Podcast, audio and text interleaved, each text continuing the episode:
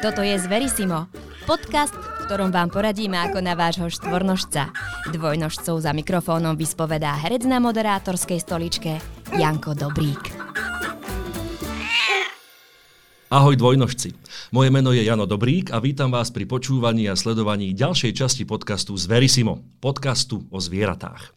Mojím dnešným hostom je dáma, metodička výchovy a trénerka psov so špeciálnym výcvikom a vyštudovaná trénerka futbalu. Vítam u nás v štúdiu Katku Paxnerovú. Katka, ahoj. Ahoj. Katka, predtým ako sa budeme venovať dnešnej téme, ktorá má názov Vodiaci, asistenčný a signálny pes, by som ti rád dal 5 rýchlych otázok, na ktoré od teba budem vyžadovať 5 rýchlych odpovedí. Je to jednoduché, je to iba taká srandička. Pes alebo mačka? Pes. Leto alebo zima? Fúha. Jar. Výborne. Uh, zoo alebo safari? Safari. Plutvy alebo krídla? Krídla. Drak alebo jednorožec?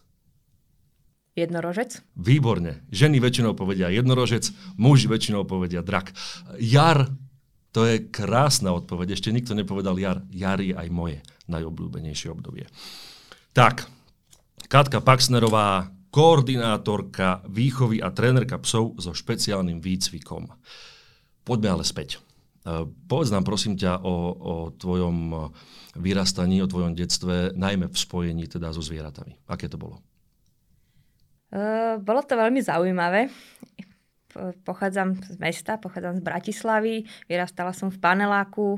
Čo sa týka zvierat, neviem odkedy si tak pamätám na svoje detstvo, tak som vyrastala so zvieratami a u nás všetko, čo som doniesla domov a prespalo, tak bolo už u nás doma. Jej. Takže, takže asi tak. A čo to bolo najčastejšie? Čo si nosila domov? Uh, úplne ako mala, to boli žaby, hady a takéto. Hady? No, tak slepušik. Uh, Dobre. Okay. Pre mňa to bol vtedy had. A mala som myšky, škrečka, mala som morské prasiatko a samozrejme psíkov. Mm-hmm. Takže, takže tak.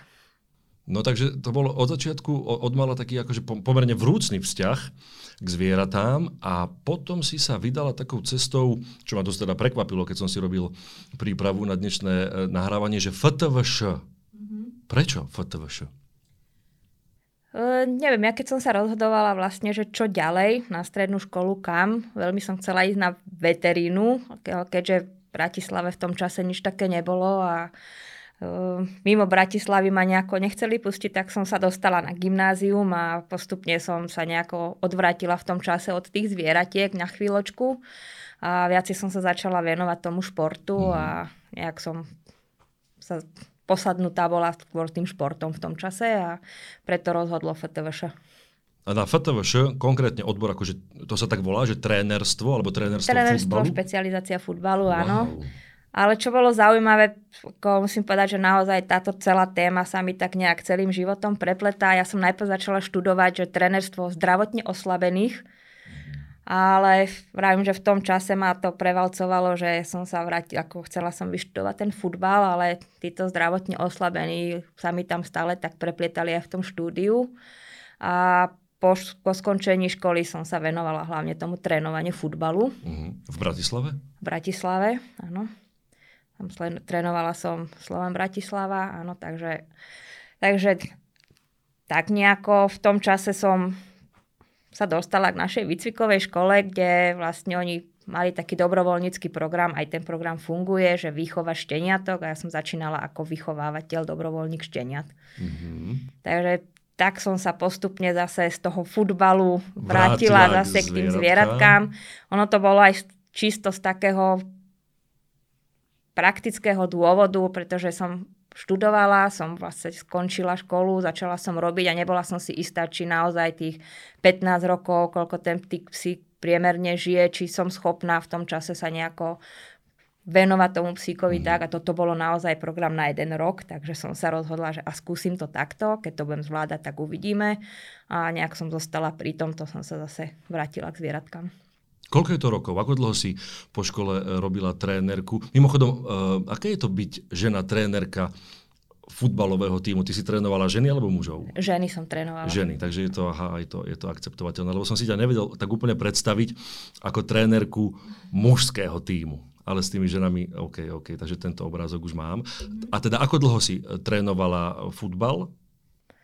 E, ja som sa celkovo futbalu venovala asi 20 rokov, ale s tým, že som aj hrala a potom som prešla k tomu trénovaniu.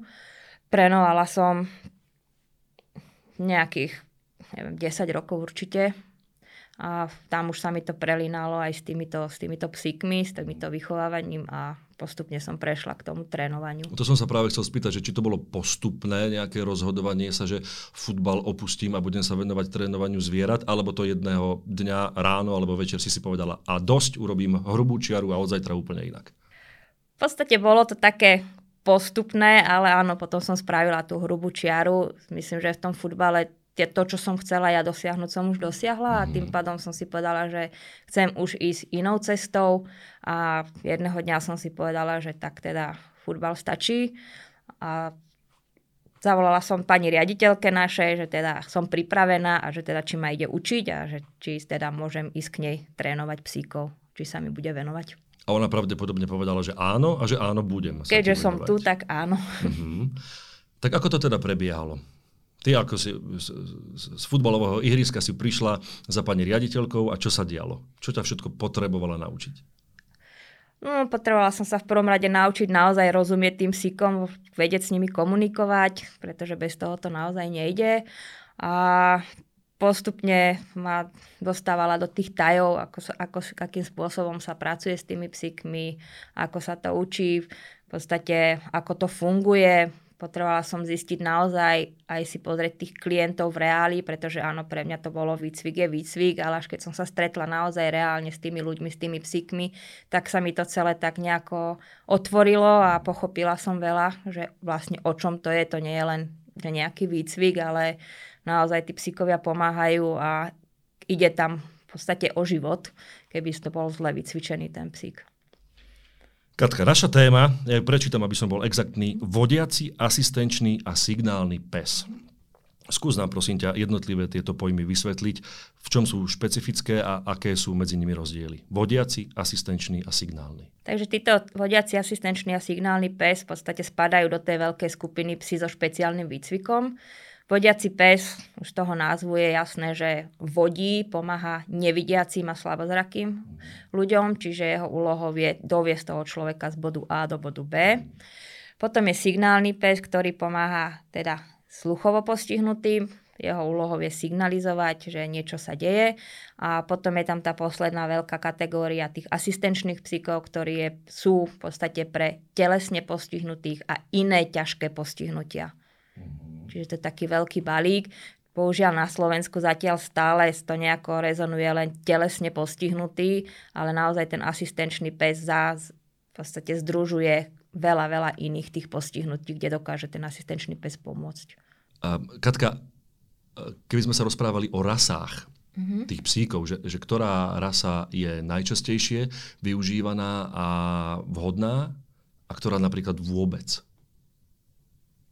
Tak čo sa týka vodiacich psov, alebo celkovo týchto psov so špeciálnym výcvikom, najčastejšia rasa vo svete, až 70% tvorí labradorský retriever. Mm-hmm. Uh, je to hlavne pre vodiac, teda ako vodiaci psíkovia sa využívajú.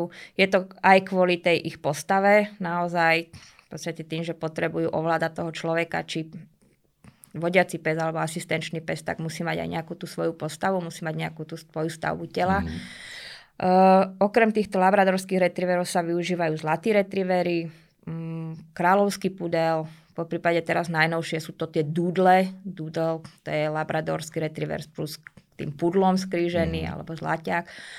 Uh, pre signálne psy v podstate tam nie je nejaké dôležité, aká rasa to je. Signálny pes je skôr lepšie, keď je to nejaké menšie plemeno, pretože predsa len potrebuje stále s nejakým spôsobom vstať a reagovať na nejakú situáciu.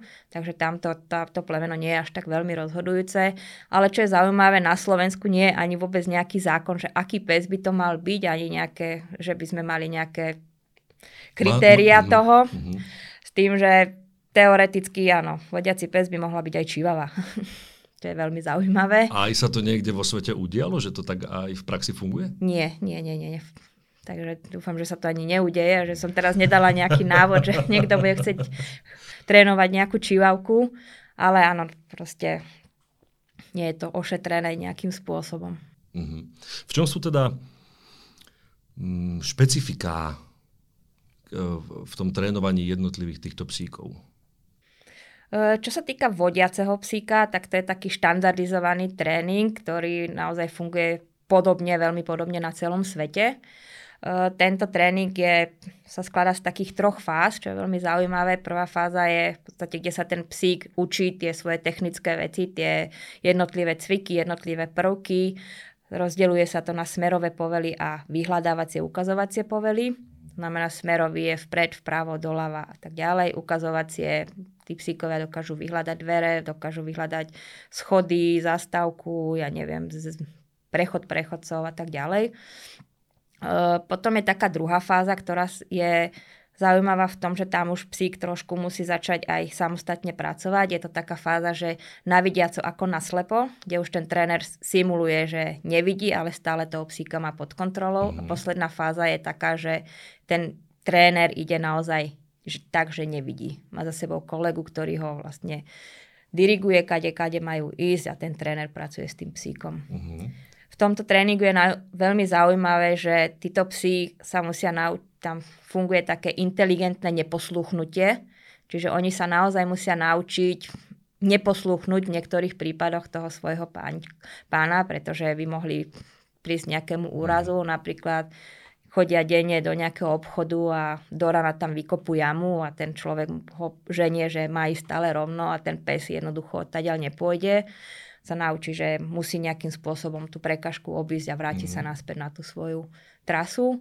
A veľmi zaujímavé sa musí nau- naučiť ten psík generalizovať. To znamená, v tom tréningu naozaj sa nestretne so všetkými tými prvkami, ktoré sa, s ktorými sa stretne v živote, ale minimálne sa naučí to, že a toto som niekde podobné videl v tom tréningu, takže aha, skúsim to teda týmto spôsobom vyriešiť. Mm-hmm. Takže v tom tréningu e, nie je podstatné, že lebo teda, najprv sa opýtam, aby som mm-hmm. nepovedal hlúposť. Ten výcvik asi vo svojej finálnej fáze funguje aj tak, že tréner, ktorý hrá nevidiaceho, ide von do mesta, do terénu, že do úplného sa reálneho sveta. Títo psi sa trénujú reálne v tom teréne, kde, kde sa pracuje v meste. A je teda možné v meste A mm-hmm. sa vytrénovať a v meste B ten pes ano. bude úplne že parádne fungovať a bude to 100%. Ano. Wow. Hej, hej tak toto funguje, preto je to štandardizovaný mm-hmm. tréning a presne. Nie je to vôbec, ľudia majú predstavu, že človek sa chytí psa a povie, že do obchodu a pes ide sám. Nie. Tam ten človek je ten, ktorý naviguje, ktorý musí vedieť, že tu niekde odbačame vpravo, tu niekde je prechod prechodcov a on tomu psovi dáva tie povely a pso, úloha psa je nájsť, kade tam má ísť, kde to má vyhľadať, či najbližšiu odbočku nájsť a tak ďalej. Mm-hmm. Potom máme signálneho psíka, ktorý... Áno. No nech sa páči, to ja sa iba takto tvárim, keď ma niečo naozaj fascinuje. Mm, potom sú signálni psíkovia, ktorí vlastne sa trénujú na to, že majú toho človeka nejakým spôsobom upozorniť. Tento, to, tento tréning je už špeciálne na toho klienta. Mm-hmm. Takže je to tak, že musíme spoznať klienta, porozprávame sa, zistíme, čo potrebuje, čo potrebuje označiť sú mamičky napríklad, že dieťa plače doma, že niekto zazvoní, že nejaké auto sa blíži, niekto osloví toho človeka a tak ďalej. Mm-hmm. Takže podľa toho, čo nám ten človek povie, čo potrebuje, tak ten psík sa na to postupne učí. Ten tréning je úplne veľmi krátočko sa trénuje verbálne a potom sa trénuje neverbálne, pretože tí ľudia väčšinou, keď aj nepočujú, majú problémy ano. s hovorením, takže tam sú skôr o tých posunkoch a tak ďalej. A posledný tréning asistenční psíkovia. Sú to zase veci, ktoré sa robia špeciálne konkrétne na toho daného klienta, čo on potrebuje. Takže zase sa s tým človekom musíme stretnúť, porozprávať sa, povedať si jeho predstavu, čo by chcelo toho psa, my mu povieme, čo je reálne, čo nie je reálne a týmto sa pracuje. Wow. No, v rozhovore budeme pokračovať po krátkej pauze. Podporte zdravie a vitalitu vášho štvornožca s produktami Aleva a jej radami Equilibrium, Natural a Holistic, ktoré sú skvelou voľbou pre top formu vášho miláčika. Značku Aleva nájdete vo všetkých dobrých pet shopoch. Vítajte, po krátkej pauze sme naspäť a s Katkou Paxnerovou sa rozprávame o vodiacich, asistenčných a signálnych psoch. prosím ťa, mňa by zaujímalo, že od akého veku je psík pripravený na takýto výcvik? Tak na konkrétny špeciálny výcvik ten psík začína v nejakom 14. mesiaci života. Samozrejme, my máme svojich vychovávateľov, ktorí nám vychovajú tie od šteniatka až po tento dospelý vek mm-hmm. psíkov. Sú to dobrovoľníci naši, ktorí nám pomáhajú a oni vlastne učia už od malička, socializujú toho psíka, učia, ukazujú mu v podstate náš ľudský svet, aby sa ten psík naozaj stretol čo najviac situácií, čo najviac mm, miest a tak ďalej. Mm-hmm. Takže aby vedel, že keď už príde do toho tréningu, nemusel sa zaujímať, že tam je nejaká socha, takým som sa nikdy nestretol a tak ďalej. A ten špeciálny tréning začína vravím v tom 14. mesiaci života a trvá tých 6 až 9 mesiacov. 6 až 9 mesiacov. Čo sa udeje potom?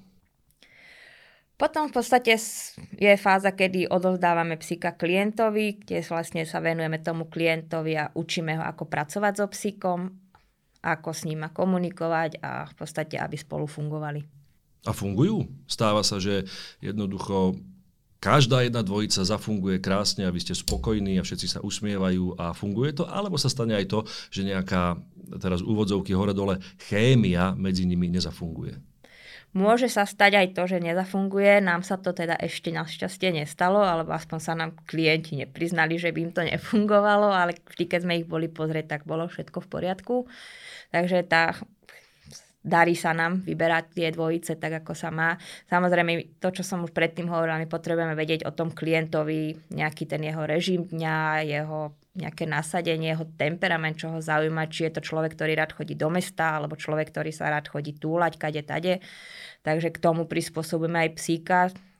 Človek staršiemu pánovi nedáme energického psa, ktorý mm. chce chodiť, chodiť, chodiť, ale naozaj mu dáme psa s primeraným temperamentom, čiže naozaj tie dvojice, tie dvojice si väčšinou teda u nás naozaj sadnú. Uh-huh. Máš ty aj prehľad, koľko vami vycvičených psíkov je momentálne akože v akcii so svojimi klientami? Fú, neviem vám to takto z hlavy povedať, koľko je momentálne aktívnych psíkov, ale naša škola už odozdala vyše 150 psov. To je krásne číslo. Uh-huh. A aké boli možno také zaujímavosti alebo, alebo pikošky alebo kuriozity.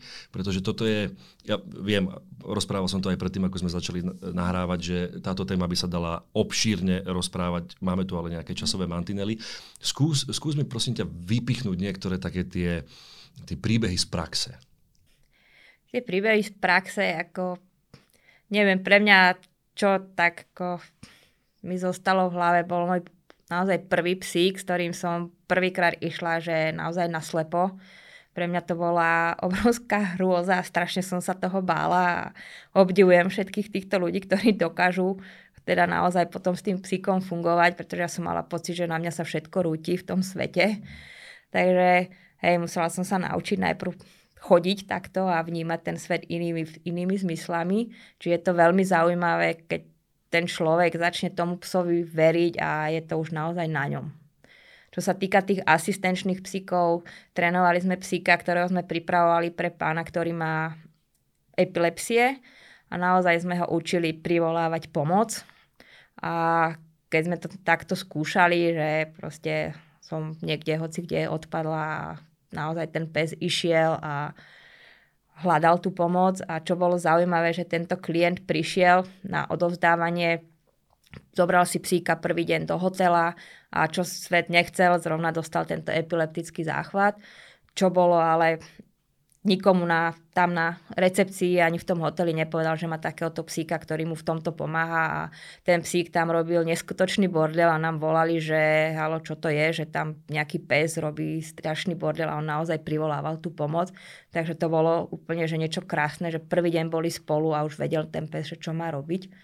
Takže, takže takéto príbehy sú to čo, to, čo myslím si, že mňa aj všetkých tých trénerov naozaj posúva, keď už vidí, že to funguje Máme psíkov, ktorí sme dávali detičkám z autistickom spektre, ktoré majú poruchy autistického spektra a keď tam človek vidí, ako to dieťa zrazu rýchlo napreduje dopredu, tak to je úplne niečo krásne. Dievčatko, ktoré nebolo schopné ani len chodiť a neboli schopná mamička ísť s ním niekde do mesta, do obchodu, tak teraz sa drží psíka a chodia si po meste úplne, že mamička už iba za nimi a oni si spolu kráčajú. Takže to sú také, možno nie z tréningu, ale už také z toho života, že je to niečo nádherné, keď to človek vidí, keď to prežíva a keď vidíš, jak to tomu človeku naozaj pomáha. Hej, presne preto som sa pýtal na ten reálny život a na tie mm-hmm. reálne skúsenosti, pretože je to podľa mňa zázrak v priamom prenose, yeah. keď sa udeje niečo takéto. Vieš čo, a um, akým spôsobom teda dáva psík na známosť, že sa niečo s mojim pánom deje? Je, je na to, že, že šteká, alebo škrabe na niečo, alebo je signalizačné nejaké znamenie, nejaké tlačítko, alebo ako to funguje? Je to rôzne. Tento, zrovna tento pán mal akože aj také tlačítko, ktoré privolalo hneď nejakú pomoc, čiže áno, učil sa na to, že tlačil tlačítko, učil sa na to, že keď blízkosti je nejaký človek a niečo sa udeje, tak má nájsť toho človeka, začať do neho šťuchať, štechať na neho a jednoduchým spôsobom privolať ho k tomu človeku, k tomu svojmu pánovi. Uh, po prípade áno, začne vyskakovať na tie dvere, snaží sa búchať do tých dverí, šteká proste a hociakým spôsobom sa snaží privolať tú pomoc. Uh-huh. A je je to nutnosť, alebo je to správne, alebo je to obozretnosť, ak sa náhodou takýto klient e, s vycvičeným psíkom ubytuje v hoteli, ako si povedala, že ich o tom informuje, že ja mám nejaký problém a toto je vlastne môj zástupca, ktorý vám dá na známosť, že sa niečo deje. Určite, pretože ináč to nemá zmysel a presne tí v tom hoteli si skôr myslia, že je nevychovaný ten pes a že je nejaký problém a ten to, prečo bol vycvičený, vôbec nemá zmysel. Ten pes je z toho tiež frustrovaný, že robí všetko preto, aby, aby privolal tú pomoc a tá pomoc neprichádza. Takže áno, ten človek by mal upozorniť vždy to svoje okolie, že mám takéhoto psíka, keď sa stane toto, toto, toto, tak to znamená, že asi sa so mnou niečo deje. Ja som si to aj myslel, ale chcel som, aby to tu tak nahlas odznelo. Keď som si pripravoval materiál na dnešné nahrávanie, zaujala ma aj jedna taká pragmatická vec. Akým spôsobom sa klient dostane k takémuto psíkovi? Niekoho pravdepodobne asi upovedomí o tom, že by ho chcel. To je akože prvá časť tejto otázky. A druhá časť je, k tomu s tým dokáže finančne pomôcť. Tak v prvom rade ten takýto klient si musí nájsť nejakú tú školu, ktorá cvičí takýchto psíkov, osloviť tú školu, kde už on dostane nejaké tie informácie, čo vlastne všetko on musí splňať, čo musí vedieť, aby mohol vôbec nejakým spôsobom pracovať potom s tým psíkom. E, spraví sa s ním nejaký taký rozhovor, interview, kde sa my o ňom dozvieme. Zistíme, že či má alebo nemá nárok od štátu. Áno, štát prispieva nejakým spôsobom na, tie, na týchto psíkov, ale u nás je to tak, že musí splňať určité kritéria, či už sa týka toho postihnutia samozrejme, ale aj určité finančné bohužiaľ ľudia, ktorí, ktorí by najviac potrebovali tých psíkov, sú nejakým spôsobom diskriminovaní kvôli tomu, že pracujú a nejaké o jedno euro prekračujú tú nejakú výšku tej, tej sumy. Neviem, či to môžem povedať, vystrihnite to keď tak. Takže nejakým spôsobom prekročia túto výšku, ktorú majú, majú možnosť požiadať od toho psíka. Takže štát prispieva určitou čiastkou, je to 8500 eur, ale žiaľ nás, cvičiteľov, ten pes jeden stojí trojnásobok, čiže zvyšok musíme niekde pozháňať a zohnať si peniaze na to, aby sme tomu človeku toho psíka mohli naozaj dať. Keďže to robíte toľké roky a robíte to takto dobre, tak verím, že sa vám vždy podarí nájsť nejakú cestičku, ako tie finančné prostriedky získať. Máme našťastie veľa dobrých ľudí, ktorí nám naozaj pomáhajú tomto a nejakým spôsobom aspoň pár drobných každý dá, takže mm-hmm. áno, snažíme sa. Čo vás čaká v krátkej alebo dlhodobej budúcnosti? Tak ja dúfam, že v dlhodobej sa nám bude dariť ešte odovzdať veľa takýchto pomocníkov.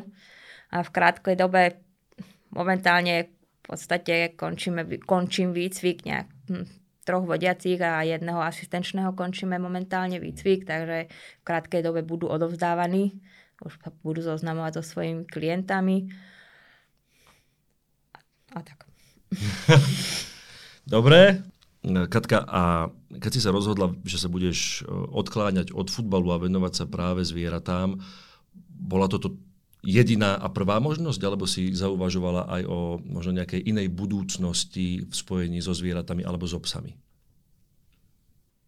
Neviem, nejak to tak plynulo došlo a plynulo sa to celé nejakým spôsobom vyvrbilo, že som sa dostala k tomuto. Mňa naozaj od malička zaujímal šport, zaujímali ma zvieratá. E, dosť ma nejakým spôsobom fascinovala práca aj so zdravotne postihnutými ľuďmi a nejak sa mi to v tejto práci naozaj celé spojilo, či tie poznatky z trénovania, z trénerstva, práca so psíkmi, práca s takýmito ľuďmi, takže sa mi to nejako spojilo a myslím si, že momentálne ma to naozaj naplňa a nejak nerozmýšľam nad tým, že by som chcela niečo iné robiť.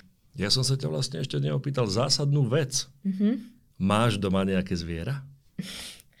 Mám doma našich psíkov, ktorých trénujem a myslím si, že svoje vlastné zviera by som momentálne nechcela, pretože to by bolo naozaj pri tejto práci na tom poslednom mieste a to mm-hmm. teda by si nezaslúžil. Mm-hmm. Takže keď raz skončím s touto robotou, tak potom budem mať svoje vlastné. Katka, je tu nejaká téma, o ktorej si si myslela, že ju dnes otvoríme v debate a ja som ju neotvoril? Um, možno je to téma, čo sa týka aut- um, asistenčných psíkov pre detičky s poruchami autistického spektra a pre ľudí s psychickými poruchami a posttraumatickým syndromom. Uh, je to téma na Slovensku, ktorá je ešte veľké tabu a naozaj sa tu um, kompetentní tvária, že to ani neexistuje nejakým spôsobom a že tí psi nejakým spôsobom ani nemajú čo ponúknuť. A práve, že v tejto oblasti je to obrovská pomoc, či už pre tieto detičky, ktoré dokážu zrazu chodiť do mesta, tým rodičom pomáhajú tým, že väčšinou tieto autistické deti sú také, že sú to tzv. utekáči, oni sa na niečo zamerajú a im nemyslia na to, že tam je cesta alebo niečo a ten psík pomáha tým rodičom tak, že to dieťa jednoducho je, sa drží toho psíka a nejakým zázrakom to naozaj funguje, že to dieťa sa od toho psíka nepohne. Takže pomáha týmto štýlom, pomáha zrazu tie deti sa otvoria tomu svetu. Mali sme mamičku, ktorá sa jednoducho bola úplne plakala, lebo dieťa po 5 rokoch sa začalo usmievať a smiať, keď bolo pri so psíkom a ďalšie začalo rozprávať po dvoch týždňoch. Čiže naozaj tieto psíky týmto detičkám neskutočne dokážu pomôcť. Čo je žiaľ smutné, že nie vždy je to možné financovať pre tých rodičov, už tak majú problémy finančné a tento štát im v tomto nepomáha. Takže musia si nejakým spôsobom zohnať a s našou pomocou nejakým spôsobom zohnať peniažky. Ďalšia tá téma je, tak ako som hovorila, pre ľudí s psychickou poruchou, čo majú rôzne fóbie, ktorí nedokážu ísť von, pretože majú strach, majú obavy s tým psíkom, dokážu zrazu ísť, dokážu žiť, dokážu sa pohybovať v tom svete. A pre mňa je to akože naozaj téma, ktorá momentálne má takú tú budúcnosť, to čo ste, či sa pýtal, že, že nejaká tá vzdialená budúcnosť, tak podľa mňa toto je taká budúcnosť momentálne, čo sa týka tých asistenčných psíkov. A dúfam, že aj na tom Slovensku, tak ako v celom svete to už funguje, že aj na tom Slovensku sa otvoria aj pre týchto ľudí táto možnosť, že budú môcť používať takýchto psíkov. Budeme vám aj všetkým vašim klientom držať palce a som rád, že práve u nás v štúdiu, v podcaste z Verisimo sme to konečne otvorili a povedali sme nejaké dúfania a priania aj do budúcnosti. Ďakujem Katka veľmi pekne za rozhovor. Ja ďakujem za pozvanie. Z Verisimo vám prináša Farmakopola, veterinárna distribučná spoločnosť. Farmakopola pomáha tým, ktorí sa starajú o spokojný život našich miláčikov.